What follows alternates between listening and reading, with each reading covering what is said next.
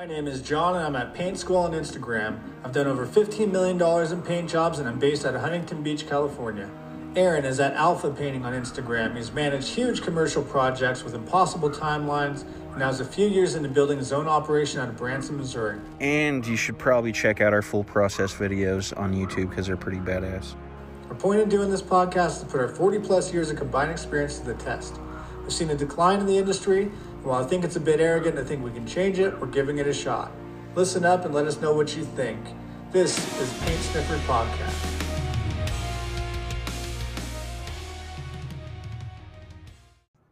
All right, so these questions are coming from the winners of the little contest we had for the the Graco guns.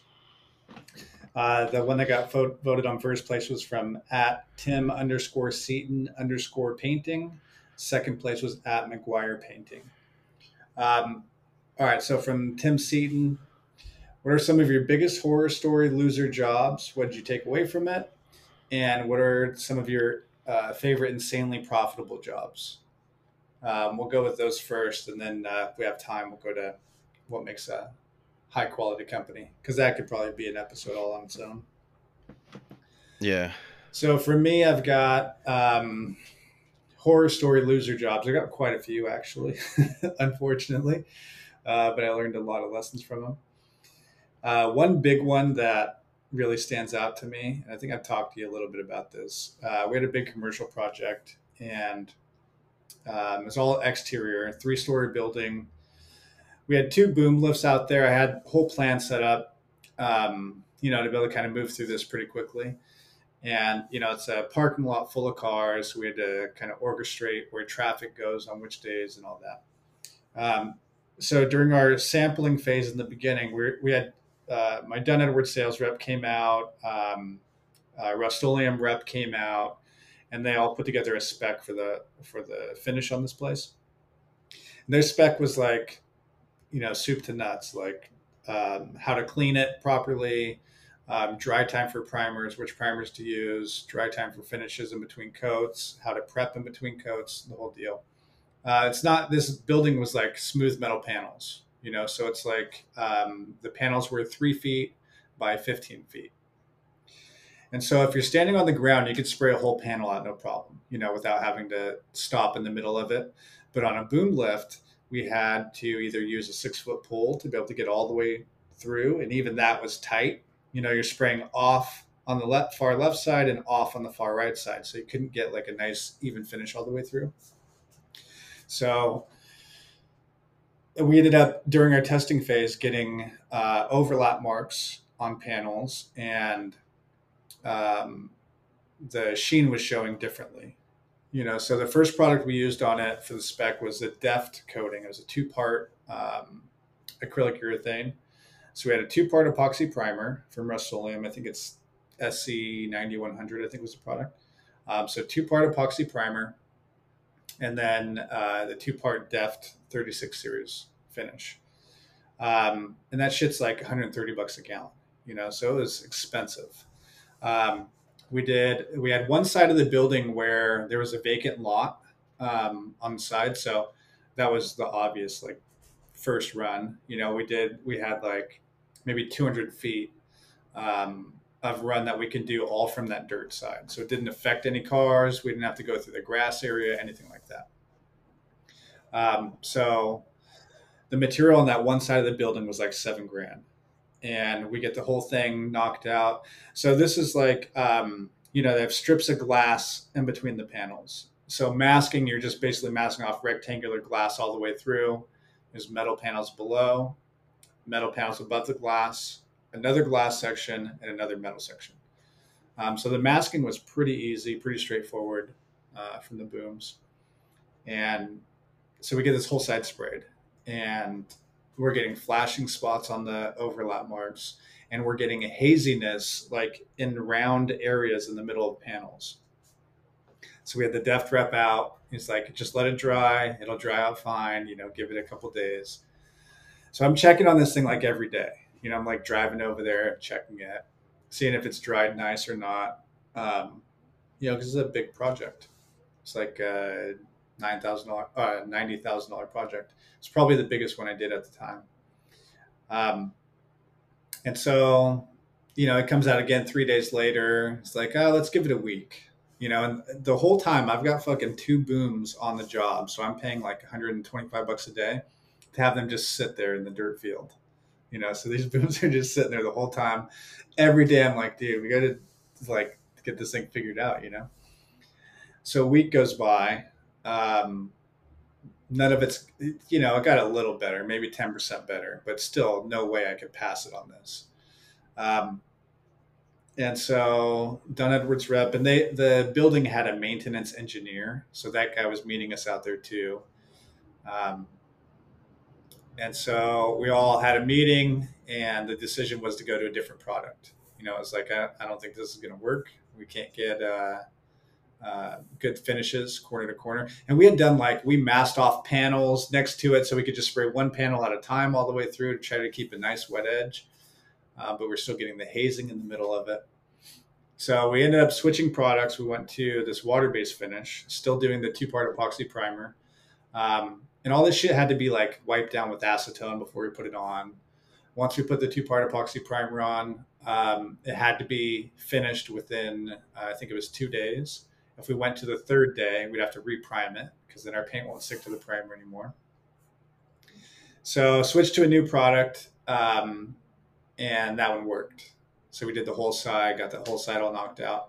Once we got the product working, then it was like two weeks, three weeks, and we were done. You know, we are out of there as a piece of cake.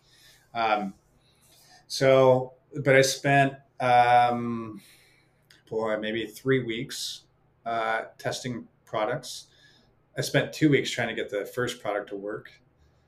Um, so three weeks to get our process nailed down. We have a product that looks good enough. Uh, so the whole time those booms are sitting there and just racking up money. And it was like as soon as as soon as we have a system that works, it's go time. You know, so I couldn't just pull the booms off because I was thinking like any day, like today could be the day, tomorrow could be the day. So we had those booms sitting there for like three weeks, not any work being done, just testing.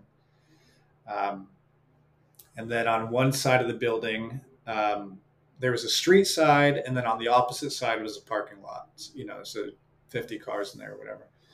Um, when we were doing the epoxy primer on the street side, that shit was flying over the building and landing on cars on the other side. Uh. So we ended up having to detail um, about thirty five hundred dollars worth of cars. Uh, yeah, this fucking nightmare.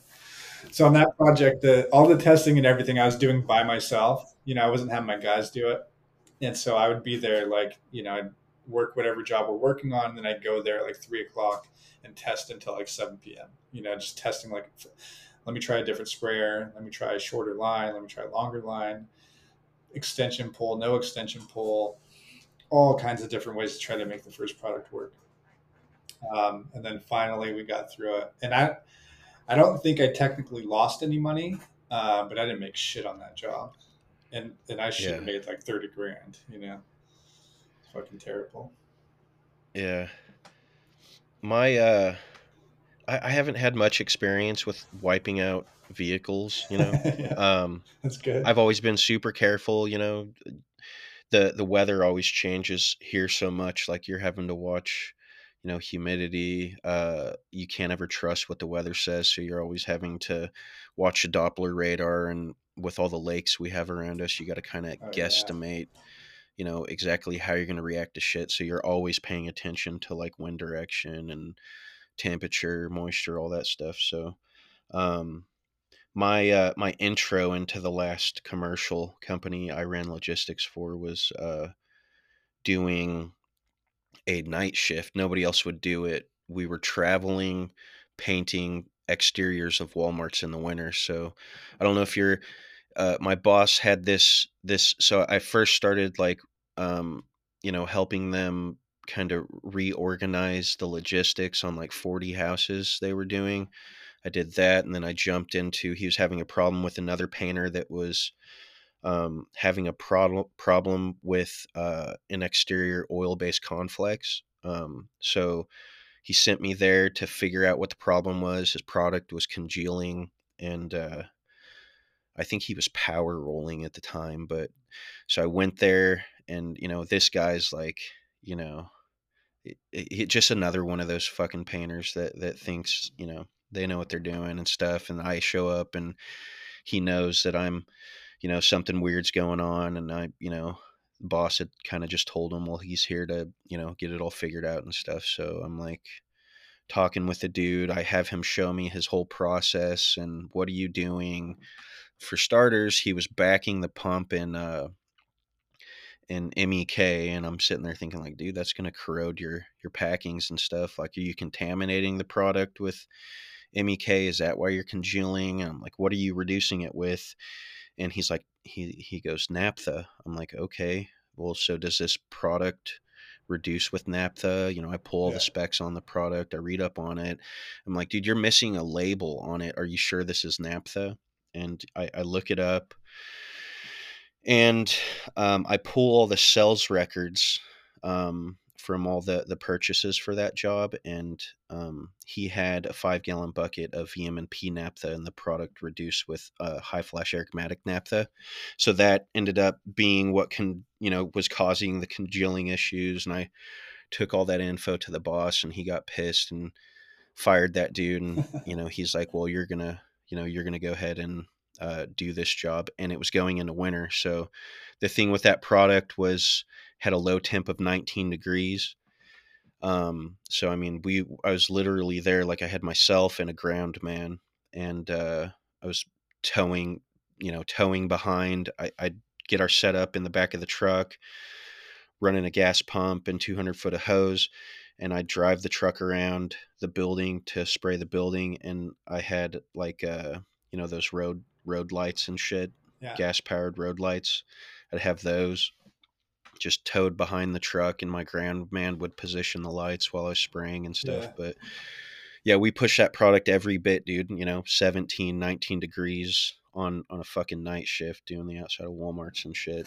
It was a fucking nightmare. But um, then we from there his other, you know, he his lead guy was doing a Walmart in Oklahoma, and come to find out they were going to get fired. So, um, they had like a you know a drop dead date. So I'm like, once I had all that shit complete, I had to, um, finish up a job that I was on in my area, and then I had to drive, you know, an hour to Springfield to you know do punch on another job back to where I live, back to Springfield to load up, and then back and then I had to drive to um, Oklahoma, uh, paint the whole front of a fucking Walmart to save his lead guy's ass, color breaks and all, you know, by myself, Jeez. and then back back to Springfield to unload, and then back home. It ended up being like a fifth day for me.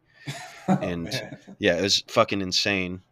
I was drinking like monsters and shit, dude. And I, was, I broke out. You know, I drank drank so many monsters, I broke out in a rash and shit. But, but in terms of like, like you know, dude, I could go on forever. Like, what what do you consider losing? Like falling four stories, you know, and fucking destroying your body, or or running a fucking um just a large commercial project that doesn't come out well or you know losing a thousand bucks on a residential job i mean um yeah i mean I, I think on these like the so for me i mostly do residential i do some commercial but it's maybe like i don't know 10 10 to 20 percent of my business. Um so like i have i have had plenty of jobs where it would have been better if we just stayed home you know, it's like I got to come out of pocket, even on on little yeah. jobs. It's like that little job cost me four hundred bucks. You know, when all is said and done, when I crunch the numbers, it's like I paid four hundred dollars to paint that person's whatever interior. You know, it's like fuck, dude. That not only did I not make money, but I had to come out of my pocket to do their job. Like that's happened a lot to me. Um, we had a project that was all interior. It's like one of these old houses in Long Beach you know, that's probably the the older homes that we have around here. And it was all smooth walls everywhere. Well, mostly smooth walls, um, but they wanted to skim coat everything. Um, and so it was like a twenty five thousand dollar job. You know, it's good size, not a big house, um, but you know three or four bedrooms, something like that. All small rooms, but still three or four rooms where you're doing ceiling walls. Um, we didn't do any closets, and then they're also living there. So they're living in there. They have uh, two small kids, and we had to be like uh, quiet around nap time for the kids, and then we had to be out of the kids' rooms every day. You know, so we're going in there and like masking off early. Um, they would allow us to work through nap time in the kids' rooms, but we had to be quiet. And then we had to be out of there at the end of the day, cleaned up and out of there. You know, so every day that we're working in those rooms, we're masking off. In the morning, we're working, we're cleaning up, pulling off, back in the next day. And so we were trying to rush some of the stuff, you know, trying to get in and out of some of those rooms. Um, these people were very particular. And so if we had a little nick or anything like that, it's like patch it again, you know. Uh, and we just ate up so many extra hours doing all that stuff, going back and forth, masking, unmasking, so much more than I anticipated. And that job, um, it's a while back, but it was probably I don't know, like three or four thousand dollar loss. You know, just I just understood yeah. it. You know, I didn't think all the way through all the, the ways that that thing could go wrong. Um, and with skim coat work, like I have one guy that's really good at it. Everybody else is like adequate, but adequate adds on like five times the amount of time. You know, like if you're doing like trying to get level five finish, if you're not really good at it and really know exactly what you're doing, that shit takes forever. Yeah.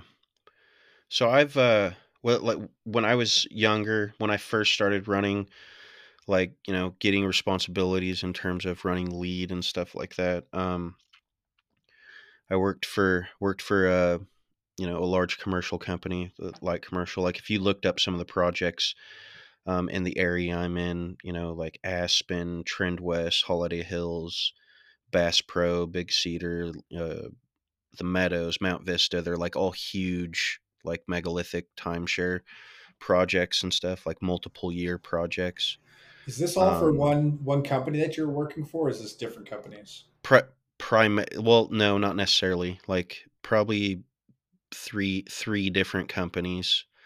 Um, when I first started, it was primarily two to three competing companies that did all that work.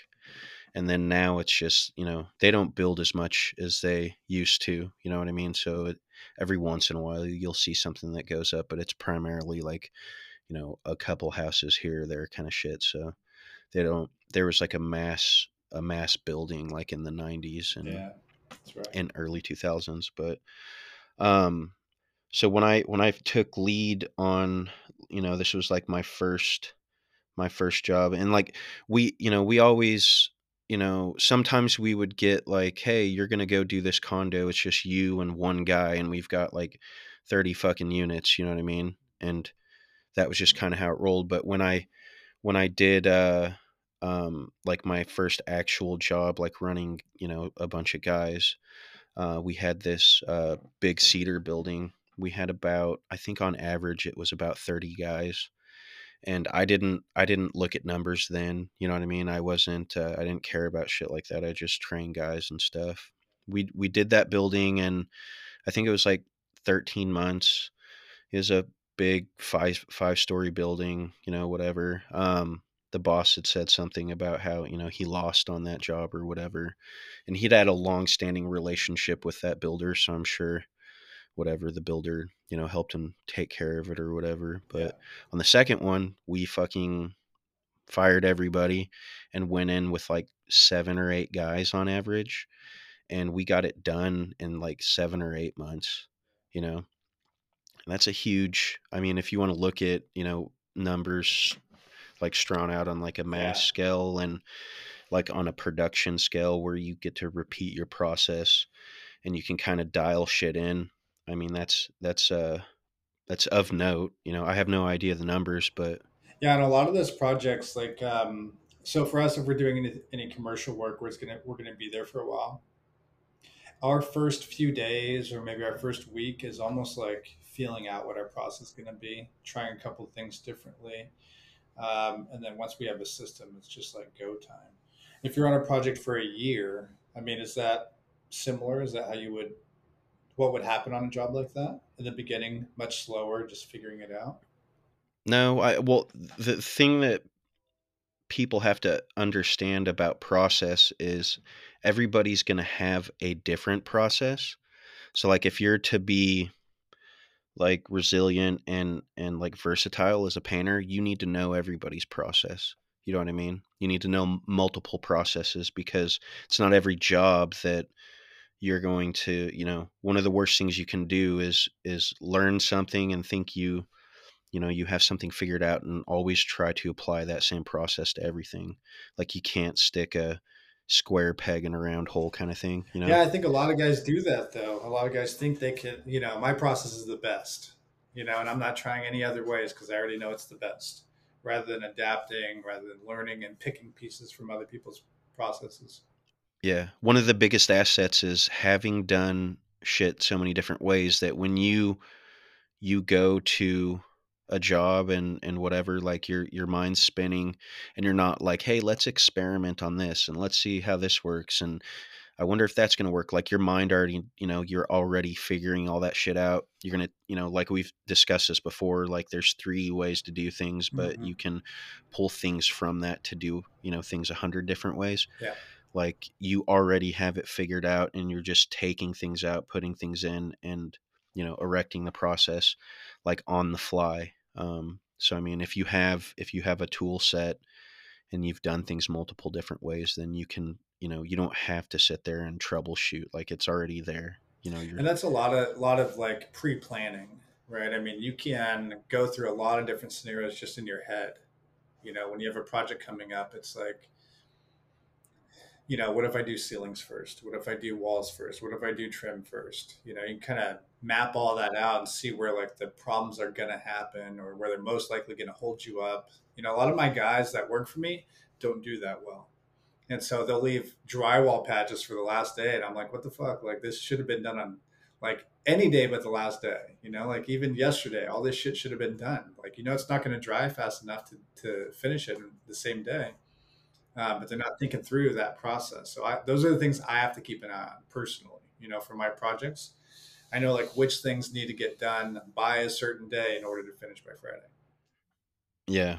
I'm on a, a, a new project right now. Like I've been on it for months. Um, you know, it's an example of, I guess, not necessarily having a process. So when I first when I first bid this job, it was, you know, I was given numbers. You know, we originally uh, were out there because I got a phone call from a lady that, um, you know, they had all new cedar um, installed around their house. It's kind of like a rebuild, you know, it's like a demo and a rebuild. This builder's from Arkansas. He's super country and shit. And they take fucking forever. Like you see them sitting in their lawn chairs more than you do anything Yeah. else, you know? yeah. And dude, it, it fucking, we went out there. Uh, I did a, you know, uh, muriatic acid or not muriatic, uh, oxalic acid wash and, you know, bleaching of all the exterior wood. And it was a big, you know, wood package for how small of a house it was. It fucking must have cost a fortune at the time, but, uh, we did structures on it all. And, uh, you know, fuck, I was in and out in like three days. You know, it was like fucking 40 gallons of stain or whatever it was. And, uh, boom, you know, like, hey, you know, they originally they're like, you know, we'd like you to paint the inside of the house. I'm like, okay, you know, we usually don't drive this far away, but, you know, uh, I guess I'll give, you know, I can give you a price on it. And I wasn't too serious about it because it was weird that this builder didn't have a painter, you Yeah. know? hmm And uh, I gave him a price. You know, I talked to the builder a little bit too to kind of get an idea of what his painter's pricing was. And, uh, you know, dude, in my opinion, the area that I live in, there's not really, there's not really any like upper echelon companies in terms of quality, you know? So I don't, you know, I've never impressed when I walk into like a multi-million dollar home and you look around and it's like, dude, Yeah. like why why do these people put so much work into this shit and then just get the shittiest painters in there, dude? It makes no sense. Man, that's general contractors all over here. Like I'm in a high dollar area, and you know, any of these new homes, like in Newport, if they're doing full remodel or tear down, you know, building spec homes, these things are like two and a half million plus. You know, and anytime I do bids on these, like I have a, a friend of mine um, is um, a builder, or it's like his family's company. You know, he's taking it over. Um, but they're always trying to pinch pennies on painting. You know, it's like you're gonna fucking put all this money into building this thing. You're gonna sell it for two and a half million dollars, and you want to have this price be thirty-five thousand instead of forty thousand for the paint job. You know, it's like, what the? Why the fuck would you do that? It's crazy. Yeah. So yeah, this this house that we're on now, um, it was originally supposed to be just you know drywall and a flat trim package. I would have went out there, you know, if, once the drywall was ready, and fucking you know spent half a day getting the walls primed and the ceilings finished, and then maybe put fans in it and took lunch and came back and rolled a first coat on the on the walls, you know what I mean, and then left and came back a month later when they had a trim package ready for me. So that was my original plan, and I priced it to that. So you fast forward like six, eight months later, I'm like, dude, when is this fucking house going to be ready? You know? So I, I gave the homeowner a courtesy call and she said, Yeah, we've changed some things and yada yada. Dude, this entire house is fucking wood now. Like every square fucking inch of it. And it's not, there's nothing that's pre pre primed other than this shitty pre primed trim package that we got. Like, I don't know. It, like it seems like the quality of wood is getting worse as well in terms of whatever factory coatings they're using like uh, the primer that's on this wood is like fucking I don't know, like I can't say quarter inch, but it's like an eighth of an inch thick or sixteenth of an inch thick, and like you run a vacuum into it and it'll pop a piece of primer off of it or something. You know, it's just shit. So anyway, I I looked at this and you know with you know like I said, you have to be able to do things multiple different ways in order to run shit in your head and know what's going to work best, right? And there was just no fucking way to approach this. Yeah. There was no way I could approach this job. If I did this first, then I'd have to mask this. If I did that first, then I'd have to mask that, and it was nothing would fucking work. Um, so I, I just I just had to fucking just go. So is this that project um, you did the Fine Paints of Europe on? Yeah, on the cabinets. Yeah. So this yeah. one um, fits into a loser job, right? oh yeah, dude, it's a huge.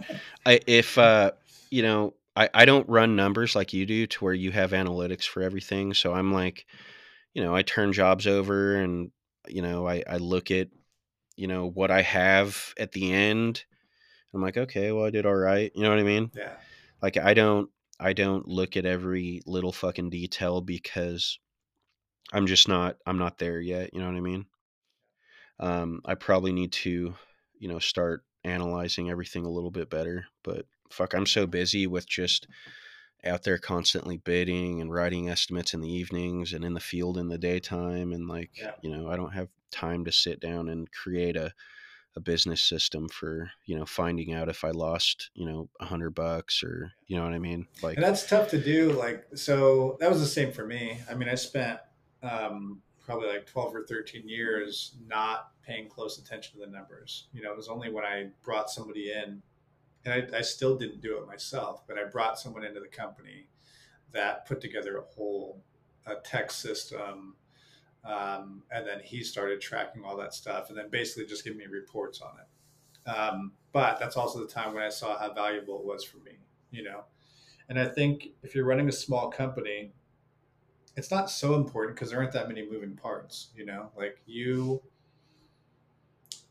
it's important if you want to scale up. Like if you want to become a big company or you want to have 10 guys, 20 guys, 30 guys, uh, or girls. Um, it's important then because, you know, like once your, your paint purchases are like $300,000 a year, um, when your labor is a million dollars a year, like that's when all that shit starts adding up like crazy. And so if you're planning on doing that, you really need to get systems dialed in you're planning on staying small forever, like doesn't matter that much, you know. I, I, I, you know, I have a system for everything, and not only do I have a system for everything, but I've have multiple systems for anything. With this one, where it was different was, you know, we got a, a completely, you know, raw house. Like the only thing that was pre-primed in this house was the flat trim package and the doors.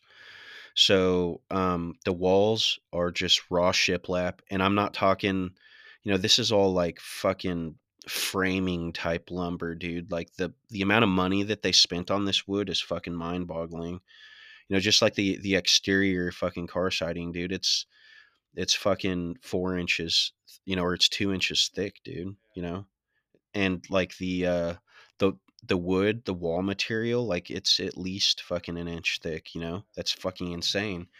And all this shit's shrinking out, blah blah blah. But anyway, so what once it turned from oh hey we we changed our minds we're putting more wood in here you know um it was i want to whitewash it and then it turned from well can can you do a whitewash but make it gray you know and it's like no you can't do that. So i'm sitting there doing like drawdowns and shit and i'm making samples to try and figure out how i can um you know do a whitewash and then and give it a gray tone and everything that i fucked with you know.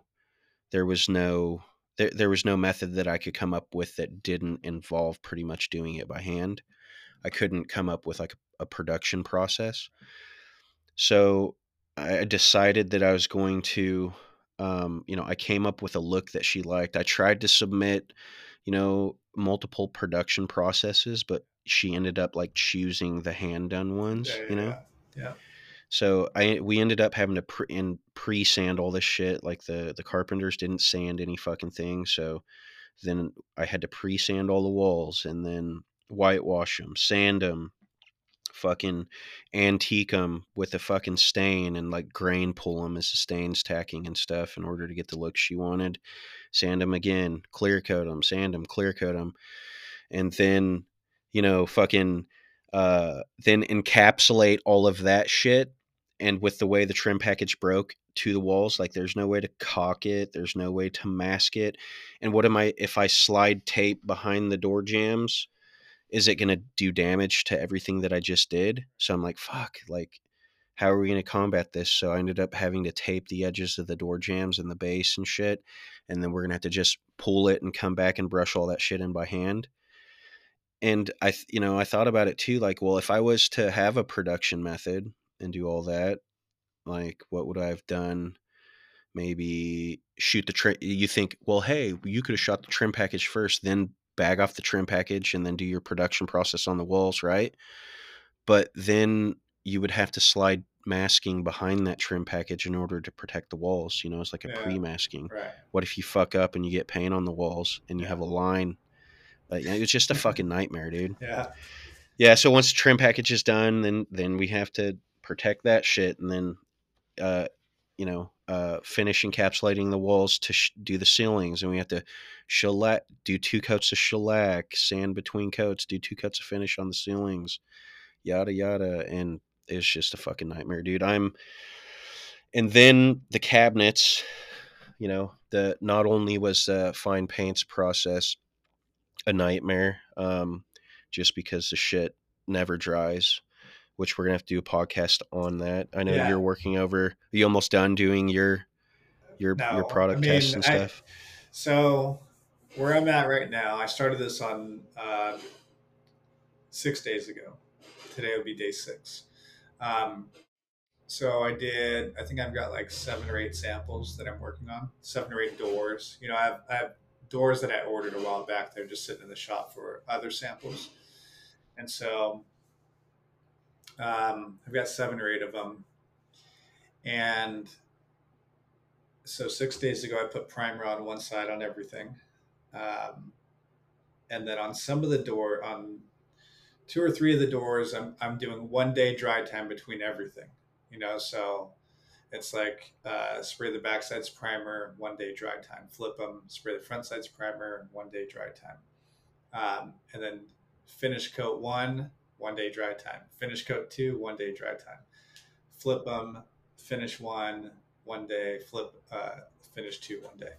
So that we'll get into it deep, but and I posted some Yeah. pictures, you know, just to mess around with you, but um, like I can get the finish to look nice, probably on anything, right? Like to make it uh, uh, photograph well. I, I could make property solutions look like a Yeah. diamond, but Right. it doesn't mean that it's not in a fucking goat's ass, right. you know? Yeah, yeah. And that's like this stuff right now. The point I'm at with it is like, there's no way in hell I could do 24 hour dry time between coats on this and like have it work. It's way too soft. You know, like there's not. I don't know. But just wait a week later, two weeks later. Well, and that's the thing, right? That so some of the samples I have, we're going to give it uh, a week, Yeah. two weeks, do sanding tests on them. So we're still a couple weeks out, so I can get like a full spectrum of maybe like two or three week period uh, between first primer coat. There's multiple multiple things to test with that too. It's not only hey, how much damage are your racks going to do to it after you flip, right?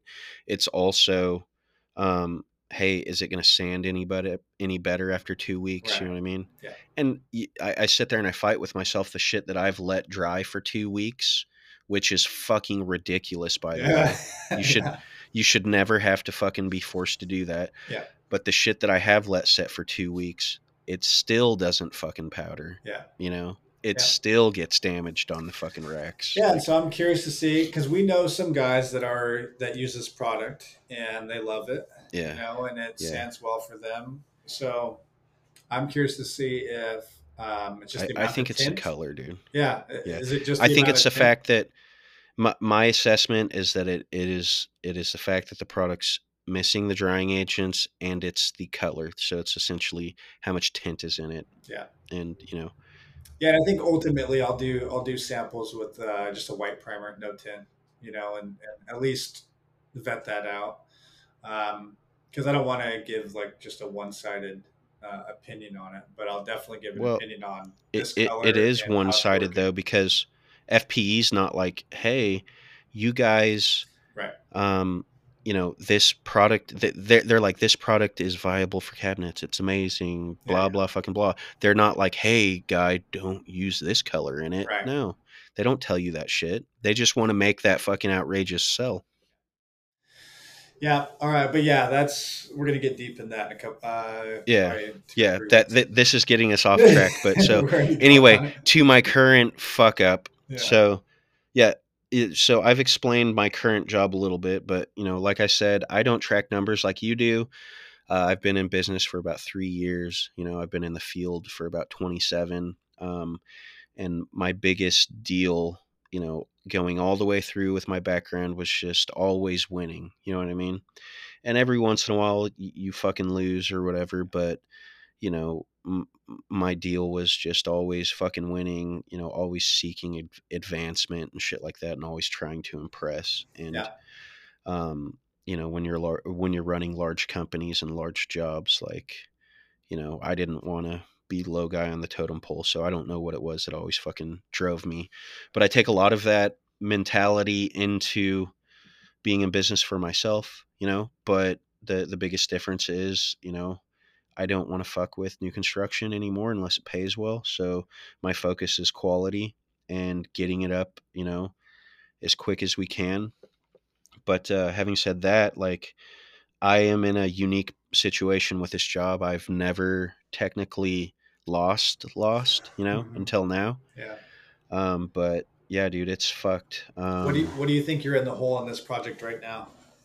dude i you know like i said i don't track numbers the way that you do so i the the best that i can look at it is like hey i got a draw from this job i got a draw from that job and the reason you know i, I got like a $16000 draw for one job but the reason i did it was in advance of the uh the price increases coming up you know so uh, I was just trying to save money on materials because it was a large order, you know, like 100 gallons of fucking duration and, a, you know, like 80 gallons of, um, you know, A100 uh, fast dry alkyd primer.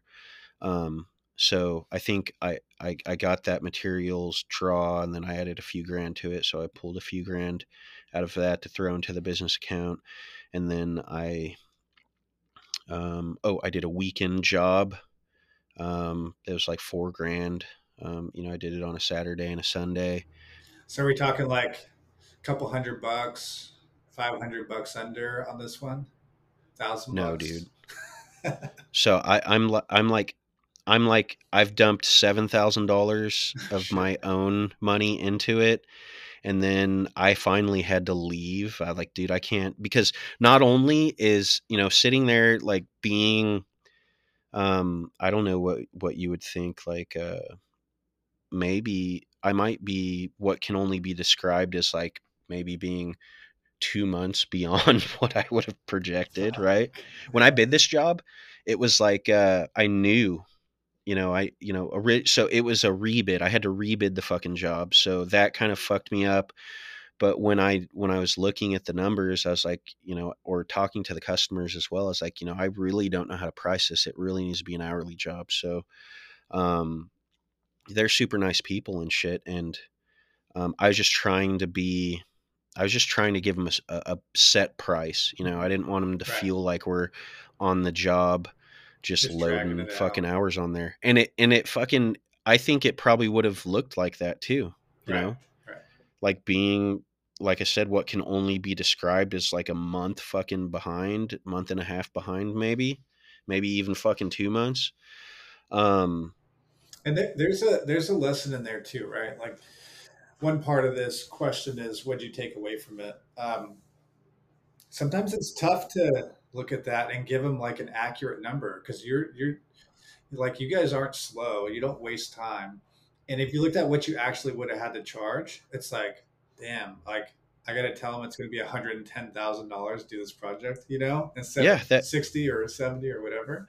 Yeah, big and- and- I'm already huge on like when I when I repriced it, I repriced it at like fucking fourteen dollars a square foot, dude.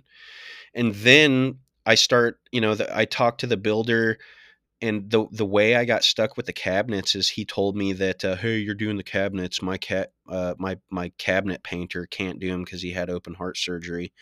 So I'm like, fuck, dude, you know. And then they came and they stuck all the cabinets on the fucking walls, on my finished walls and some of them weren't finished so i had to finish my walls up to them and then you know protect my walls and do the cabinets and like i said that was no small feat because you have a groove between Oh, you know all the shiplap some of the cabinets in the trim package fits tight to the to the shiplap some of it sits off of it so you're having to run critical masking up tight. Some slide behind it.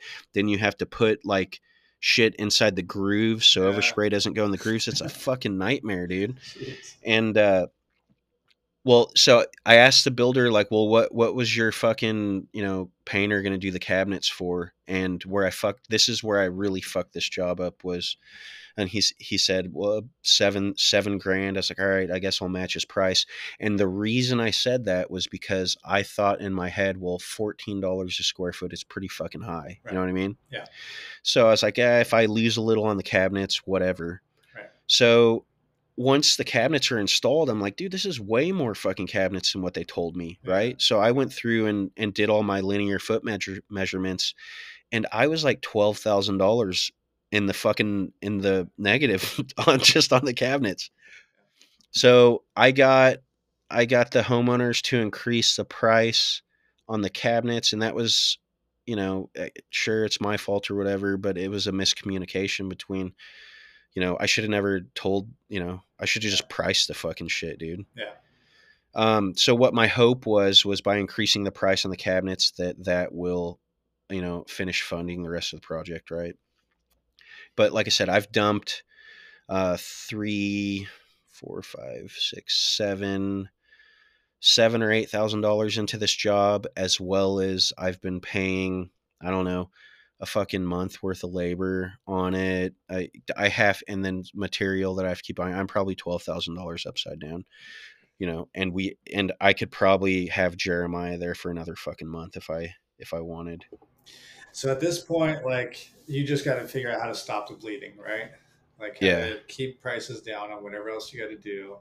Um, Are you gonna recoup? It's a any of that fucking it's a morale killer too. oh yeah. And that's another one of those things you you go we're driving two and a half hours a day to go lose fucking money and your your your morale is just dying.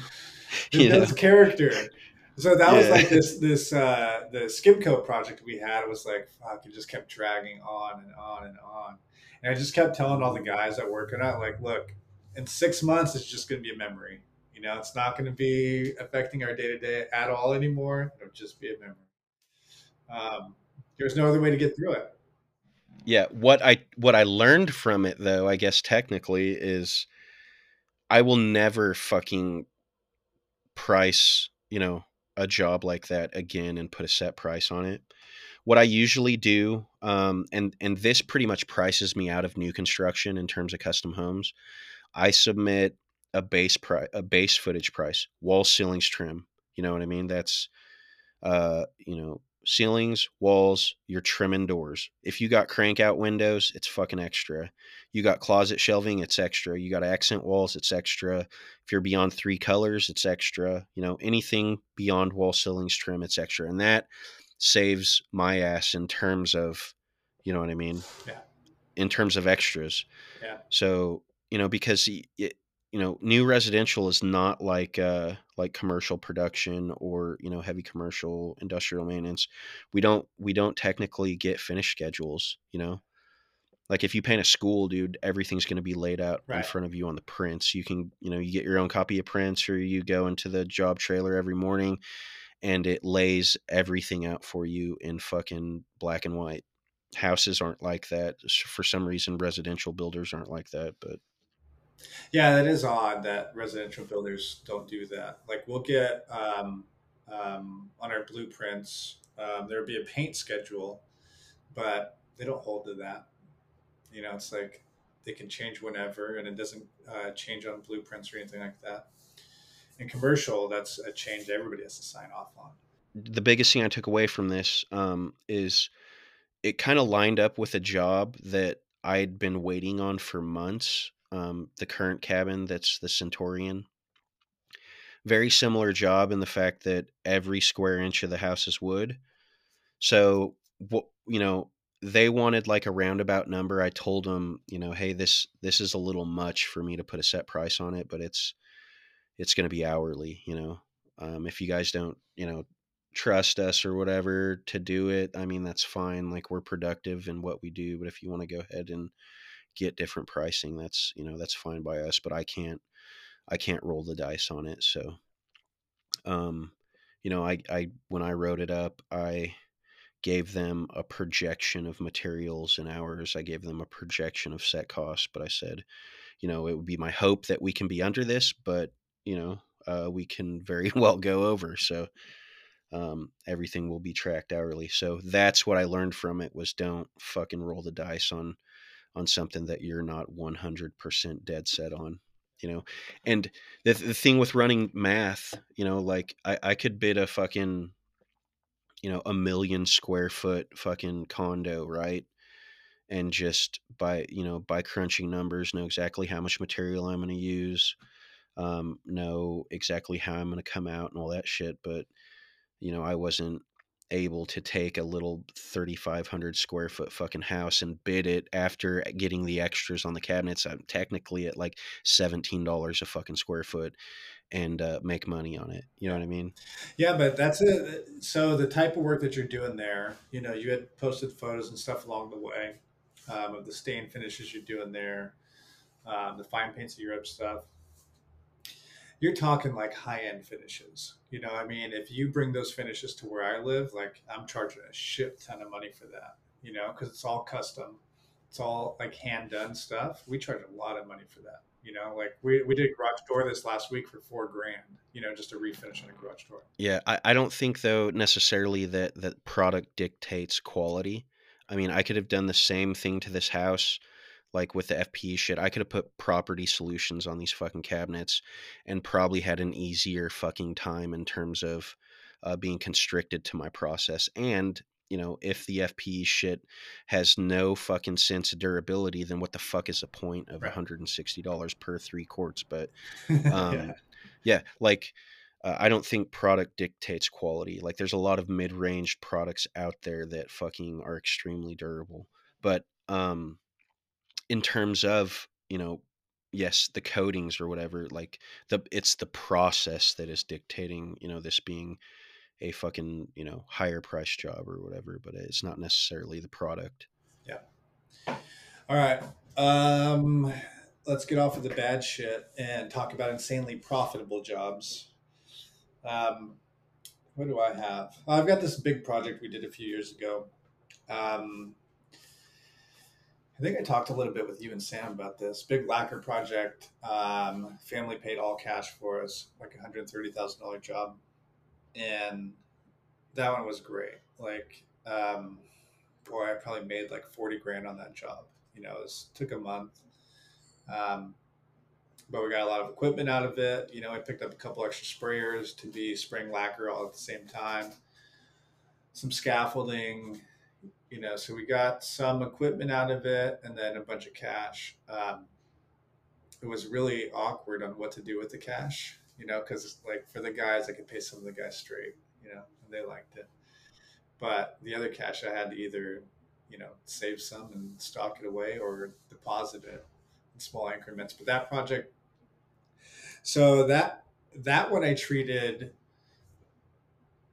like in a, in a way, um, you know, after learning from mistakes on some of these horror job horror store jobs, we priced it high. You know, it was so much work to be done in this house, and the house was huge, and it was just finished work everywhere. You know, and like in the the entry area, uh, the foyer, the ceilings were 20 feet high, 22 feet high, and it's floor to ceiling uh, wainscoting, paneling. They had like dentil molding in uh, a couple of the formal dining rooms, all kinds of stuff everywhere, you know, and just figuring out how you're going to get completely smooth finishes, no breaks at all on, you know, like the, the, from the entryway to the kitchen. It was just a straight shot. Like you get, you know, they had an ocean view at the end. Like it's, a, it was a nice, it was like a $15 million house in Newport Beach. So nice place. Um, but the, the hallway to go from entry to kitchen was like 60 feet, you know, it was like a long hallway and then it's paneling down all, all the walls on all the sides.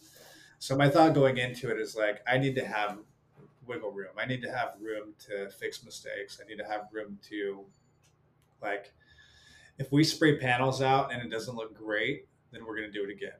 You know, and I need to have a budget to be able to do that, to make those calls and say, hey, whatever it takes, that's what we're doing. If we have a little booger on a panel, we're not trying to like just sand it out and touch up a small little area and see if we can get away with it. No, we're respraying the panel, you know, and, and so that was through the whole house. Um, and so when all said and done, it was like we were left with a lot of profit, you know, but we did really high end work there you know, we didn't spare any expenses. We didn't cut any corners, but we had the budget for it. Like that, that's one big thing that I've learned over time with me wanting to deliver quality is I got to have a budget for it. And if I have yeah. ex- excess money, it's like, all right, we can do whatever we want here.